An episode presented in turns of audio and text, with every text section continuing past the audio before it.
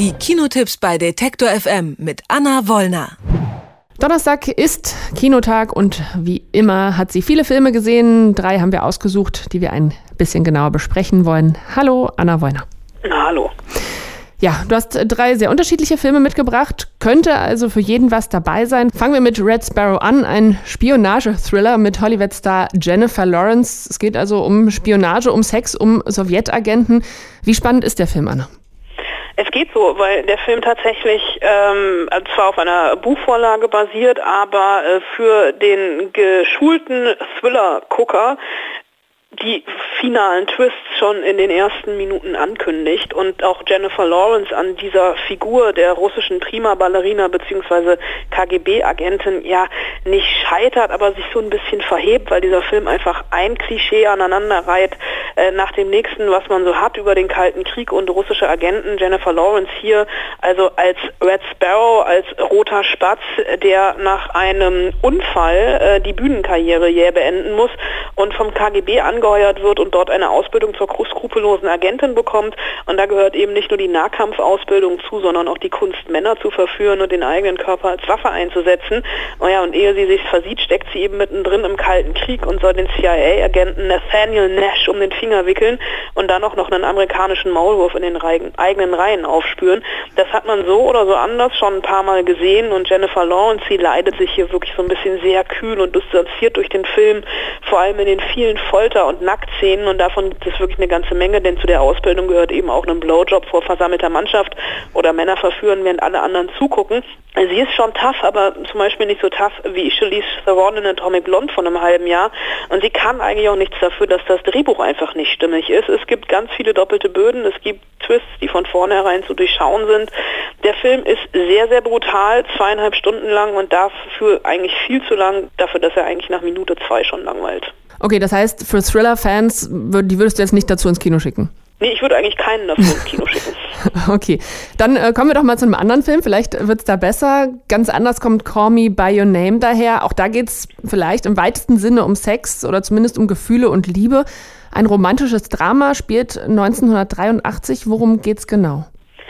Es ist ähm, ein Film, äh, da sage ich seit über einem Jahr, das ist mein Lieblingsfilm im Jahr 2018 und da halte ich auch dran fest. Der Film hatte 2017 im Januar Premiere beim Sundance Film Festival, war dann so ein bisschen versteckt im Panorama auf der Berlinale und hat aber dort einfach alle umgehauen, weil er mit einer solch schönen Leichtigkeit, Trägheit und Schwere zugleich von der Liebe erzählt und es ist eine ungleiche Liebe, die aber trotzdem absolut bewegend ist.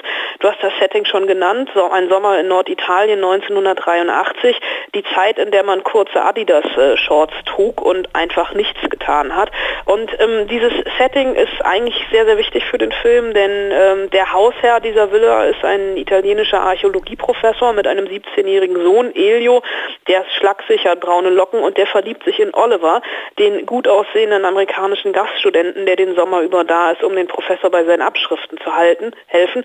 Und diese beiden, die schlawenzeln eben diese Zeit umeinander herum und lernen sich kennen. Und die diese Liebe, die liegt die ganze Zeit in der Luft und äh, transportiert sich im Film über über wirklich so spannungshafte Momente. Das kann mal ein Blick sein, das kann mal eine zärtliche Berührung sein. Das ist aber immer so ein Schwebezustand, dass man nicht weiß, ob das jetzt etwas wird oder nicht. Also diese Spannung von sowas Unausgesprochenem. Denn die Liebe, die schleicht sich wirklich ganz, ganz langsam an und hat dann diesen einen Sommer Zeit, sich zu entfalten. Und das Besondere daran ist, dass es nie überdramatisiert ist. Und wie Army Hammer und Timothy Chalamet das spielen, das ist absolut Wahnsinn. Der Film lässt sich Zeit. So für Szenen des Genusses, für Szenen des Trivialen, aber auch auch für Szenen der Langeweile, weil ganz oft auch einfach nichts passiert, außer dass die beiden durch die Gegend fahren, Post wegbringen, ein Buch bestellen, dabei immer reden über das Leben, über Philosophie, über die Liebe oder wenn sie auch einfach nur am Pool liegen und nichts tun. Es gibt eine Szene und da haben wir jetzt den Sex, den es auch bei Red Sparrow gab, mit einem Pfirsich und das ist schon jetzt ähm, ein ganz, ganz großartiger Moment im queeren Kino, ohne dafür zu viel verraten zu wollen, oder auch ein Gespräch zwischen Elio und seinem Vater. Ähm, da habe ich, wenn ich daran denke, immer noch Gänsehaut. Also dieser Film ist so ein Sommer im Schnelldurchlauf ähm, voller Trägheit, voller Glück. Am Ende hat Elio zwar ein gebrochenes Herz, aber sein ganzes Leben noch vor sich und dieser Film ist für vier Oscars nominiert. Er wird wahrscheinlich keinen einzigen bekommen, aber das macht nichts. Hauptsache, man geht in diesen Film nicht nur einmal, nicht nur zweimal, sondern am besten am Wochenende gleich dreimal.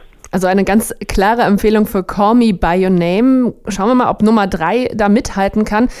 Auch da wird es nochmal historisch. Es geht in die 60er Jahre. Das Schweigende Klassenzimmer heißt der Film. Lief in diesem Jahr auf der Berlinale.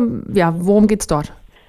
Ähm, das ist ein historischer Stoff, der auch auf wahren Begebenheiten äh, beruht. Ein Sachbuch äh, von einem, der damals ähm, Überlebenden klingt so hart, aber Teilhabenden, das Ganze so ein bisschen fiktionalisiert.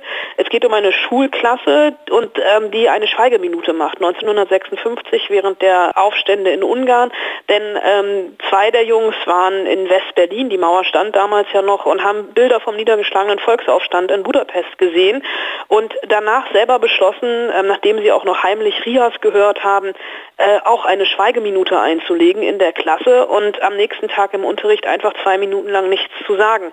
Das äh, kam natürlich nicht gut an. Ähm, die Schulleitung hat relativ schnell versucht, den Anführer ausfindig zu machen und zu bestrafen, aber die Klasse hat mehr oder weniger geschlossen zusammengehalten, nichts gesagt und wurde dann vom Abitur ausgeschlossen. Und der Film von Lars Kraume, der erzählt davon, ohne so zu belehren oder zu zeigen, so mit dem Zeigefinger erhoben, ähm, einfach schafft er es zu zeigen, was es hieß, damals in der DDR zu leben, jung zu sein und den Mund aufzumachen.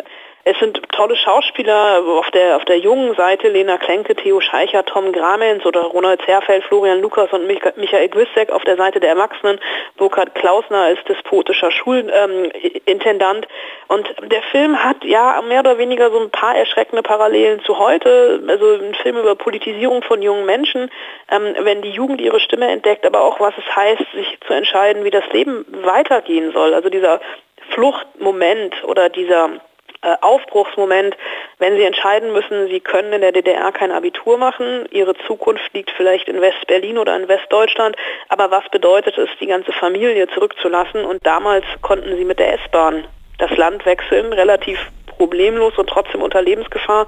Heute ist die Situation, wenn wir uns die Nachrichtenlage angucken, eine ganz bisschen andere. Und das ist ein Film, in den ich wirklich äh, ja, hoffe, dass viele Schulklassen reingehen, äh, weil man da doch eine ganze Menge mitnehmen kann, ohne aber irgendwie so belehrt zu werden. Zwei klare Empfehlungen, eine ja, Anti-Empfehlung sozusagen von unserer Kinoexpertin Anna Warner. Call Me By Your Name, Das schweigende Klassenzimmer und Red Sparrow ab heute im Kino. Dankeschön, Anna. Gern geschehen. Alle Beiträge, Reportagen und Interviews können Sie jederzeit nachhören im Netz auf detektor.fm.